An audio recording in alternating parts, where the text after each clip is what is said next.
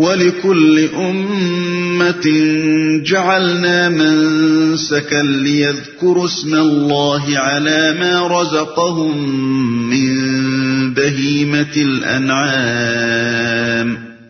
فَإِلَٰهُكُمْ إِلَٰهٌ وَاحِدٌ فَلَهُ أَسْلِمُوا وَبَشِّرِ الْمُخْبِتِينَ.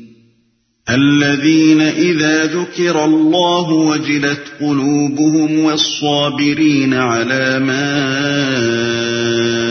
أصابهم والمقيم الصلاة والمقيم الصلاة ومما رزقناهم ينفقون ہر امت کے لیے ہم نے قربانی کا ایک قاعدہ مقرر کر دیا ہے تاکہ اس امت کے لوگ ان جانوروں پر اللہ کا نام لیں جو اس نے ان کو بخشے ہیں۔ ان مختلف طریقوں کے اندر مقصد ایک ہی ہے۔ پس تمہارا خدا ایک ہی خدا ہے اور اسی کے تم متی فرمان بنو۔ اور اے نبی، بشارت دے دے آجزانہ روش اختیار کرنے والوں کو۔ جن کا حال یہ ہے کہ اللہ کا ذکر سنتے ہیں تو ان کے دل کانپ اٹھتے ہیں۔ جو مصیبت بھی ان پر آتی ہے، اس پر صبر کرتے ہیں۔ نماز قائم کرتے ہیں اور جو کچھ رزق ہم نے ان کو دیا ہے، اس میں سے خرچ کرتے ہیں۔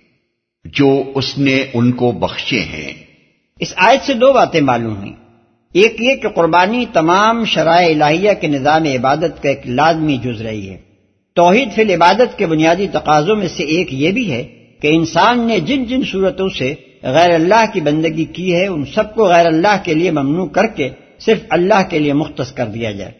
مثلا انسان نے غیر اللہ کے آگے رکو و سجود کیا ہے۔ شرائع الہیہ نے اسے اللہ کے لیے خاص کر دیا۔ انسان نے غیر اللہ کے آگے مالی نذرانے پیش کیے ہیں۔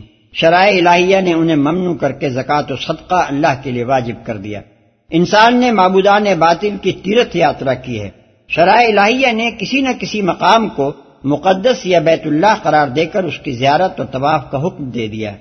انسان نے غیر اللہ کے نام کے روزے رکھے ہیں۔ شرائع الہیہ نے انہیں بھی اللہ کے لیے مختص کر دیا ہے۔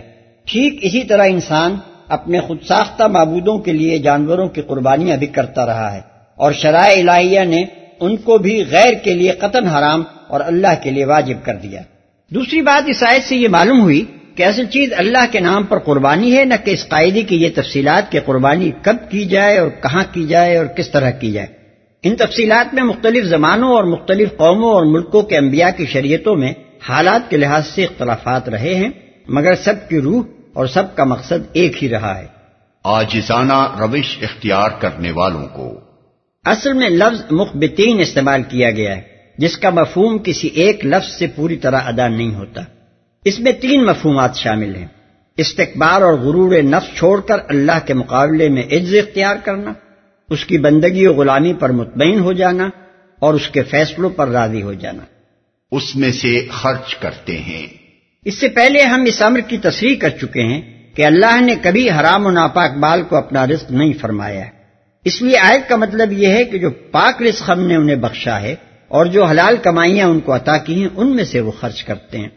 پھر خرچ سے مراد بھی ہر طرح کا خرچ نہیں ہے، بلکہ اپنی اور اپنے اہل و عیال کی جائز ضروریات پوری کرنا، رشتہ داروں اور ہمسایوں اور حاجت مند لوگوں کی مدد کرنا، رفاع عام کے کاموں میں حصہ لینا اور اللہ کا کلمہ بلند کرنے کے لیے مالی اثار کرنا مراد ہے۔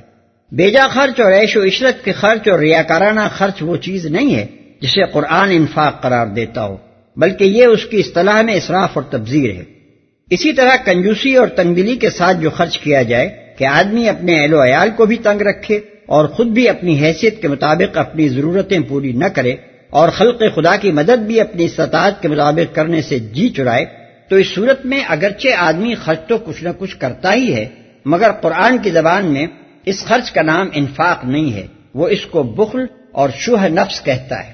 والبدن جعلناها لكم من شعائر الله لكم فيها خير فاذكروا اسم الله عليها صواف فإذا وجبت جنوبها فكلوا منها وأطعموا القانع والمعتر كذلك سخرناها لكم لعلكم تشكرون اور قربانی کے اونٹوں کو ہم نے تمہارے لیے شعائر اللہ میں شامل کیا ہے۔ تمہارے لیے ان میں بھلائی ہے۔ پس انہیں کھڑا کر کے ان پر اللہ کا نام لو۔ اور جب قربانی کے بعد ان کی پیٹھیں زمین پر ٹک جائیں، تو ان میں سے خود بھی کھاؤ اور ان کو بھی کھلاؤ جو قناعت کیے بیٹھے ہیں اور ان کو بھی جو اپنی حاجت پیش کریں۔ ان جانوروں کو ہم نے اس طرح تمہارے لیے مسخر کیا ہے تاکہ تم شکریہ ادا کرو۔ قربانی کے اونٹوں کو۔ اصل میں لفظ بدن استعمال ہوا ہے، جو عربی زبان میں اونٹوں کے لیے مخصوص ہے۔ مگر نبی صلی اللہ علیہ وسلم نے قربانی کے حکم میں گائے کو بھی اونٹوں کے ساتھ شامل فرما دیا ہے۔ جس طرح ایک اونٹ کی قربانی سات آدمیوں کے لیے کافی ہوتی ہے اسی طرح ایک گائے کی قربانی بھی سات آدمی مل کر کر سکتے ہیں۔ مسلم میں جاوید بن عبداللہ کی روایت ہے کہ رسول اللہ صلی اللہ علیہ وسلم نے ہم کو حکم دیا کہ ہم قربانیوں میں شریک ہو جایا کریں اونٹ سات آدمیوں کے لیے اور گائے سات آدمیوں کے لیے۔ ان میں بھلائی ہے۔ یعنی تم ان سے بکثرت فائدے اٹھاتے ہو۔ یہ اشارہ ہے اس امر کی طرف کہ تمہیں ان کی قربانی کیوں کرنی چاہیے۔ آدمی خدا کی بخشی ہوئی جن جن چیزوں سے فائدہ اٹھاتا ہے، ان میں سے ہر ایک کی قربانی اس کو اللہ کے نام پر کرنی چاہیے، نہ صرف شکر نعمت کے لیے، بلکہ اللہ کی برتری اور مالکیت تسلیم کرنے کے لیے بھی۔ تاکہ آدمی دل میں بھی اور عمل سے بھی اس امر کا اعتراف کرے کہ یہ سب کچھ خدا کا ہے جو اس نے ہمیں عطا کیا ہے۔ ایمان اور اسلام نفس کی قربانی ہے۔ نماز اور روزہ جسم اور اس کی طاقتوں کی قربانی ہے۔ زکوٰۃ و کی قربانی ہے جو مختلف شکلوں میں ہم کو اللہ نے دیے ہیں جہاد، وقت اور ذہنی اور جسمانی صلاحیتوں کی قربانی ہے۔ قتال فی سبیل اللہ جان کی قربانی ہے۔ یہ سب ایک ایک طرح کی نعمت اور ایک ایک عطیے کے شکریہ ہیں۔ اسی طرح جانوروں کی قربانی بھی ہم پر عائد کی گئی ہے تاکہ ہم اللہ تعالیٰ کی اس عظیم الشان نعمت پر اس کا شکر ادا کریں اور اس کی بڑائی مانے کہ اس نے اپنے پیدا کیے ہوئے بکثرت جانوروں کو ہمارے لیے مسخر فرمایا۔ جن پر ہم سوار ہوتے ہیں جن سے کھیتی باڑی اور بار برداری کی خدمت دیتے ہیں جن کے گوشت کھاتے ہیں جن کے دودھ پیتے ہیں جن کی کھالوں اور بالوں اور خون اور ہڈی غرض ایک ایک چیز سے بے حساب فائدے اٹھاتے ہیں۔ بس انہیں کھڑا کر کے۔ واضح رہے کہ اونٹ کی قربانی اس کو کھڑا کر کے کی جاتی ہے۔ اس کا ایک پاؤں باندھ دیا جاتا ہے پھر اس کے حلقوم میں زور سے نیدا مارا جاتا ہے جس سے خون کا ایک فوارہ نکل پڑتا ہے۔ پھر جب کافی خون نکل جاتا ہے، تب اونٹ زمین پر گر پڑتا ہے۔ یہی مفہوم ہے سواف کا۔ ابن عباس، مجاہد رحاق وغیرہ نے اس کی یہی تشریح کی ہے۔ بلکہ نبی صلی اللہ علیہ وسلم سے بھی یہی منقول ہے۔ چنانچہ مسلم اور بخاری میں روایت ہے کہ ابن عمر رضی اللہ عنہ نے ایک شخص کو دیکھا جو اپنے اونٹ کو بٹھا کر قربانی کر رہا تھا۔ اس پر انہوں نے فرمایا، اس کو پاؤں باندھ کر کھڑا کر، یہ ہے ابو القاسم صلی اللہ علیہ وسلم کی سنت۔ ابو داؤد میں جابر بن عبداللہ رضی اللہ عنہ کی روایت ہے کہ حضرت صلی اللہ علیہ وسلم اور آپ کے صحابہ اونٹ کا بایاں پاؤں باندھ کر باقی تین پاؤں پر اسے کھڑا کرتے تھے، پھر اس کو نہر کرتے تھے۔ اسی مفہوم کی طرف خود قرآن بھی اشارہ کر رہا ہے ازا وجبت جنوبہ یعنی جب ان کی پیٹھیں زمین پر ٹک جائیں۔ یہ اسی صورت میں بولیں گے جبکہ جانور کھڑا ہو اور پھر زمین پر گرے۔ ورنہ لٹا کر قربانی کرنے کی صورت میں تو پیٹھ ویسے ہی ٹکی ہوئی ہوتی ہے۔ اللہ کا نام لو۔ یہ الفاظ پھر اس بات پر دلالت کرتے ہیں کہ اللہ کا نام لیے بغیر ذبح کرنے سے کوئی جانور حلال نہیں ہوتا۔ اس لیے اللہ تعالیٰ ان کو ذبح کرو کہنے کے بجائے ان پر اللہ کا نام لو فرما رہا ہے اور مطلب اس کا جانوروں کو ذبح کرنا ہے۔ اس سے خود بخود یہ بات نکلتی ہے کہ اسلامی شریعت میں جانور کے ذبح کرنے کا کوئی تصور اللہ کا نام لے کر ذبح کرنے کے سوا نہیں ہے۔ ذبح کرتے وقت بسم اللہ اللہ اکبر کہنے کا طریقہ بھی اسی مقام سے ماخوذ ہے۔ آیت چھتیس میں فرمایا فض قرس بلّہ علیہ یعنی ان پر اللہ کا نام لو۔ اور آیت سینتیس میں فرمایا، لتکبر اللہ علامہ ہدا تاکہ اللہ کی بخشی ہوئی ہدایت پر تم اس کی تکبیر کرو۔ قربانی کرتے وقت اللہ کا نام لینے کی مختلف صورتیں احادیث میں منقول ہیں۔ مثلا، بسم اللہ واللہ اکبر اللہ من کا ولک اللہ کے نام کے ساتھ اور اللہ سب سے بڑا ہے، خدایا تیرا ہی مال ہے اور تیرے ہی لیے حاضر ہے۔ دوسرا، اللہ اکبر، لا الہ الا اللہ اللہ من کا ولک یعنی اللہ سب سے بڑا ہے، اللہ کے سوا کوئی معبود نہیں، خدایا تیرا ہی مال ہے اور تیرے ہی لیے حاضر ہے۔ تین انی وجہ تو وجہ الدی فتح السماوات والارض حنیفم وما انا من المشرکین. ان صلاتی و نسکی و محیا و مماتی للہ رب العالمین. لا شریک لہو و بذالک امرت و انا من المسلمین. اللہم من کا ولک یعنی میں نے یکسو ہو کر اپنا رخ اس ذات کی طرف کر لیا جس نے زمین اور آسمانوں کو پیدا کیا ہے اور میں مشرقوں میں سے نہیں ہوں۔ بے شک میری نماز اور قربانی اور میرا مرنا اور جینا سب اللہ رب العالمین کے لیے ہے اس کا کوئی شریک نہیں۔ اسی کا مجھے حکم دیا گیا ہے اور میں سر اعتاج جھکا دینے والوں میں سے ہوں۔ خدایا تیرا ہی مال ہے اور تیرے ہی لیے حاضر ہے۔ پیٹھیں زمین پر ٹک جائیں۔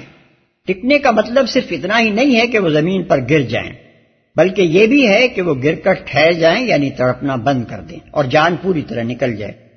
ابو داؤد ترمیزی اور مسند احمد میں نبی صلی اللہ علیہ وسلم کا یہ ارشاد منقول ہے کہ جانور سے جو گوشت اس حالت میں کاٹا جائے کہ ابھی وہ زندہ ہو وہ مردار۔ تاکہ تم شکریہ ادا کرو۔ یہاں پھر اشارہ ہے اس مضمون کی طرف کہ قربانی کا حکم کیوں دیا گیا ہے؟ فرمایا اس لیے کہ یہ شکریہ ہے اس عظیم الشان نعمت کا جو اللہ نے مویشی جانوروں کو تمہارے لیے مسخر کر کے تمہیں بخشی ہے۔ لن ينال الله لحومها ولا دماؤها ولكن يناله التقوى منكم. كذلك سخرها لكم لتكبروا الله على ما هداكم وبشر المحسنين. نہ ان کے گوشت اللہ کو پہنچتے ہیں، نہ خون مگر اسے تمہارا تقوی پہنچتا ہے۔ اس نے ان کو تمہارے لیے اس طرح مسخر کیا ہے تاکہ اس کی بخشی ہوئی ہدایت پر تم اس کی تکبیر کرو۔ اور اے نبی، بشارت دے دو نکوکار لوگوں کو۔ تمہارا تقوی پہنچتا ہے۔ جاہلیت کے زمانے میں اہل عرب جس طرح بتوں کی قربانی کا گوشت بتوں پر لے جا کر چڑھاتے تھے، اسی طرح اللہ کے نام کی قربانی کا گوشت کعبے کے سامنے لا کر رکھتے اور خون اس کی دیواروں پر لتھیڑتے تھے۔ ان کے نزدیک یہ قربانی گویا اس لیے کی جاتی تھی کہ اللہ کے حضور اس کا خون اور گوشت پیش کیا جائے۔ اس جہالت کا پردہ چاک کرتے ہوئے فرمایا کہ اصلی چیز جو اللہ کے حضور پیش ہوتی ہے، وہ جانور کا خون اور گوشت نہیں، بلکہ تمہارا تقوی ہے۔ اگر تم شکر نعمت کے جذبے کی بنا پر خالص نیت کے ساتھ صرف اللہ کے لیے قربانی کرو گے، تو اس جذبے اور نیت اور خلوص کا نذرانہ اس کے حضور پہنچ جائے گا۔ ورنہ خون اور گوشت یہیں دھرا رہ جائے گا۔ یہی بات ہے جو حدیث میں نبی صلی اللہ علیہ وسلم سے منقول ہے کہ آپ نے فرمایا اللہ تمہاری صورتیں اور تمہارے رنگ نہیں دیکھتا بلکہ تمہارے دل اور اعمال دیکھتا ہے۔ اس کی تکبیر کرو۔ یعنی دل سے اس کی بڑائی اور برتری مانو اور عمل سے اس کا اعلان و اظہار کرو۔ یہ پھر حکم قربانی کی غرض اور علت کی طرف اشارہ ہے۔ قربانی صرف اسی لیے واجب نہیں کی گئی ہے کہ یہ تسخیر حیوانات کی نعمت پر اللہ کا شکریہ ہے، بلکہ اس لیے بھی واجب کی گئی ہے کہ جس کے یہ جانور ہیں اور جس نے انہیں ہمارے لیے مسخر کیا ہے، اس کے حقوق بالکانہ کا ہم دل سے بھی اور عمل بھی اطراف کریں تاکہ ہمیں کبھی یہ بھول لاحق نہ ہو جائے کہ یہ سب کچھ ہمارا اپنا مال ہے۔ اسی مضمون کو وہ فقرہ ادا کرتا ہے جو قربانی کرتے وقت کہا جاتا ہے کہ اللہ من کا ولا کا خدایا تیرا ہی مال ہے اور تیرے ہی لیے حاضر۔ ہے اس مقام پر یہ جان لینا چاہیے کہ اس پیراگراف میں قربانی کا جو حکم دیا گیا ہے وہ صرف حاجیوں کے لیے ہی نہیں ہے اور صرف مکے میں حج ہی کے موقع پر ادا کرنے کے لیے نہیں ہے، بلکہ تمام زی استطاعت مسلمانوں کے لیے عام ہے جہاں بھی وہ ہوں۔ تاکہ وہ تسخیر حیوانات کی نعمت پر شکریہ اور تکبیر کا فرض بھی ادا کریں اور ساتھ ساتھ اپنے اپنے مقامات پر حاجیوں کے شریک حال بھی ہو جائیں۔ حج کی سعادت میسر نہ آئی نہ صحیح۔ کم از کم حج کے دنوں میں ساری دنیا کے مسلمان وہ کام تو کر رہے ہوں جو حاجی جوار بیت اللہ میں کریں۔ اس مضمون کی تصریح متعدد احادیث میں وارد ہوئی ہے اور بکثرت معتبر روایات سے بھی ثابت ہوا ہے کہ نبی صلی اللہ علیہ وسلم خود مدینہ طیبہ کے پورے زمانہ قیام میں ہر سال بقرعید کے موقع پر قربانی کرتے رہے اور مسلمانوں میں آپ ہی کی سنت سے یہ طریقہ جاری ہوا۔ مسند احمد اور ابن ماجہ میں ابو حریرہ رضی اللہ عنہ کی روایت ہے کہ نبی صلی اللہ علیہ وسلم نے فرمایا، جو شخص استطاعت رکھتا ہو، پھر قربانی نہ کرے، وہ ہماری عیدگاہ کے قریب نہ آئے۔ اس روایت کے تمام راوی سقہ ہیں۔ محدثین میں صرف اس امر پر اختلاف ہے کہ یہ مرفوع روایت ہے یا موقوف۔ ترمیزی میں ابن عمر رضی اللہ عنہ کی روایت ہے، نبی صلی اللہ علیہ وسلم مدینے میں دس سال رہے اور ہر سال قربانی کرتے رہے۔ بخاری میں حضرت انس کی روایت ہے کہ نبی صلی اللہ علیہ وسلم نے بقرعید کے روز فرمایا جس نے عید کی نماز سے پہلے ذبح کر لیا، اسے دوبارہ قربانی کرنی چاہیے، اور جس نے نماز کے بعد قربانی کی، اس کی قربانی پوری ہو گئی، اور اس نے مسلمانوں کا طریقہ پا لیا۔ اور یہ معلوم ہے کہ یوم النہر کو مکے میں کوئی نماز ایسی نہیں ہوتی جس سے پہلے قربانی کرنا سنت مسلمین کے خلاف ہو۔ اور بعد کرنا اس کے مطابق۔ لہذا لامحالہ یہ ارشاد مدینے ہی میں ہوا ہے، نہ کہ حج کے موقع پر مکے میں۔ مسلم میں جابر بن عبداللہ رضی اللہ عنہ کی روایت ہے کہ نبی صلی اللہ علیہ وسلم نے مدینے میں بقرعید کی نماز پڑھائی اور بعض لوگوں نے یہ سمجھ کر کہ آپ قربانی کر چکے ہیں، اپنی اپنی قربانیاں کر لیں۔ اس پر آپ نے حکم دیا کہ مجھ سے پہلے جن لوگوں نے قربانی کر لی ہے، وہ پھر اعادہ کریں۔ بس یہ بات شک و شبے سے بالتر ہے کہ بقرعید کے روز جو قربانی عام مسلمان دنیا بھر میں کرتے ہیں، یہ نبی صلی اللہ علیہ وسلم ہی کی جاری کی ہوئی سنت ہے۔ البتہ اگر اختلاف ہے تو اس امر میں کہ آیا یہ واجب ہے یا صرف سنت؟ ابراہیم نقی امام ابو حنیفہ رحمۃ اللہ علیہ، امام مالک رحمۃ اللہ علیہ، امام محمد رحمۃ اللہ علیہ۔ اور ایک روایت کے مطابق امام ابو یوسف رحمۃ اللہ علیہ بھی اس کو واجب مانتے ہیں۔ مگر امام شافی رحمۃ اللہ علیہ اور امام احمد بن حنبل کے نزدیک یہ صرف سنت مسلمین ہے۔ اور سفیان سوری بھی اس بات کے قائل ہیں کہ اگر کوئی نہ کرے تو مذائقہ نہیں۔ تاہم علماء امت میں سے کوئی بھی اس بات کا قائل نہیں ہے کہ اگر تمام مسلمان متفق ہو کر اسے چھوڑ دیں تب بھی کوئی مذائقہ نہیں۔ یہ نئی اپج صرف ہمارے زمانے کے بعد لوگوں کو سوجی ہے جن کے لیے ان کا نفس ہی قرآن بھی ہے اور سنت بھی۔ ان اللہ يدافع عن الذین آمنوا۔ ان اللہ لا يحب كل خوان کفور۔ یقیناً اللہ مدافعت کرتا ہے ان لوگوں کی طرف سے جو ایمان لائے ہیں۔ یقیناً اللہ کسی خائن کافر نعمت کو پسند نہیں کرتا۔ یقیناً۔ یہاں سے تقریر کا رخ ایک دوسرے مضمون کی طرف پھرتا ہے۔ سلسلہ کلام کو سمجھنے کے لیے یہ بات ذہن میں تازہ کر لیجیے کہ یہ تقریر اس وقت کی ہے جب ہجرت کے بعد پہلی مرتبہ حج کا موسم آیا تھا۔ اس وقت ایک طرف تو مہاجرین اور انصار مدینہ دونوں کو یہ بات سخت شاک گزر رہی تھی کہ وہ حج کی نعمت سے محروم کر دیے گئے۔ اور ان پر زیارت حرم کا راستہ زبردستی بند کر دیا گیا اور دوسری طرف مسلمانوں کے دلوں پر نہ صرف اس ظلم کے داغ تازہ تھے جو مکے میں ان پر کیے گئے تھے، بلکہ اس بات پر بھی وہ سخت رنجیدہ تھے کہ گھر بار چھوڑ کر جب وہ مکے سے نکل گئے تو اب مدینے میں بھی ان کو چین سے نہیں بیٹھنے دیا جا رہا ہے۔ اس موقع پر جو تقریر فرمائی گئی، اس کے پہلے حصے میں کعبے کی تعمیر اور حج کے ادارے اور قربانی کے طریقے پر مفصل گفتگو کر کے بتایا گیا کہ ان سب چیزوں کا اصل مقصد کیا تھا اور جاہلیت نے ان کو بگاڑ کر کیا سے کیا کر دیا اس طرح مسلمانوں میں یہ جذبہ پیدا کر لیا گیا کہ انتقام کی نیت سے نہیں بلکہ اصلاح کی نیت سے صورتحال کو بدلنے کے لیے اٹھیں۔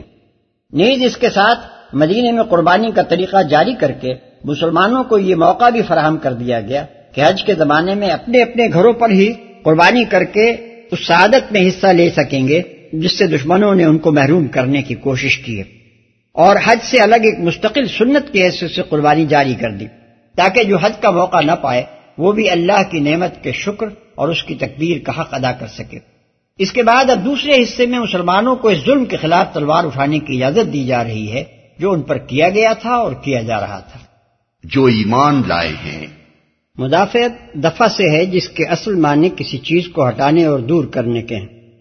مگر جب دفع کرنے کے بجائے مدافعت کرنا بولیں گے تو اس میں دو مفہوم اور شامل ہو جائیں گے۔ ایک یہ کہ کوئی دشمن طاقت ہے جو حملہ آور ہو رہی ہے اور مدافعت کرنے والا اس کا مقابلہ کر رہا ہے۔ دوسرے یہ کہ یہ مقابلہ بس ایک دفعہ ہی ہو کر نہیں رہ گیا ہے، بلکہ جب بھی وہ حملہ کرتا ہے، یہ اس کو دفع کرتا ہے۔ ان دو مفہومات کو نگاہ میں رکھ کر دیکھا جائے تو اہل ایمان کی طرف سے اللہ تعالیٰ کے مدافعت کرنے کا مطلب یہ سمجھ میں آتا ہے کہ کفر اور ایمان کی کشمکش میں اہل ایمان یکا و تنہا نہیں ہوتے۔ بلکہ اللہ خود ان کے ساتھ ایک فریق ہوتا ہے۔ وہ ان کی تائید اور حمایت فرماتا ہے ان کے خلاف دشمنوں کی چالوں کا توڑ کرتا ہے اور موزیوں کے ضرر کو ان سے دفع کرتا رہتا ہے۔ بس یہ آیت حقیقت میں اہل حق کے لیے ایک بہت بڑی بشارت ہے جس سے بڑھ کر ان کا دل مضبوط کرنے والی کوئی دوسری چیز نہیں ہو سکتی۔ کسی خائن کافر نعمت کو پسند نہیں کرتا۔ یہ وجہ ہے اس بات کی کہ اس کشمکش میں اللہ کیوں اہل حق کے ساتھ ایک فریق بنتا ہے؟ اس لیے کہ حق کے خلاف کشمکش کرنے والا دوسرا فریق خائن ہے اور کافر نعمت ہے۔ وہ ہر اس امانت میں خیانت کر رہا ہے جو اللہ نے اس کے سپرد کی ہے اور ہر اس نعمت کا جواب ناشکری اور کفران اور نمک حرامی سے دے رہا ہے جو اللہ نے اس کو بخشی ہے۔ لہذا اللہ اس کو ناپسند فرماتا ہے اور اس کے خلاف جد و جہد کرنے والے حق پرستوں کی تائید کرتا ہے۔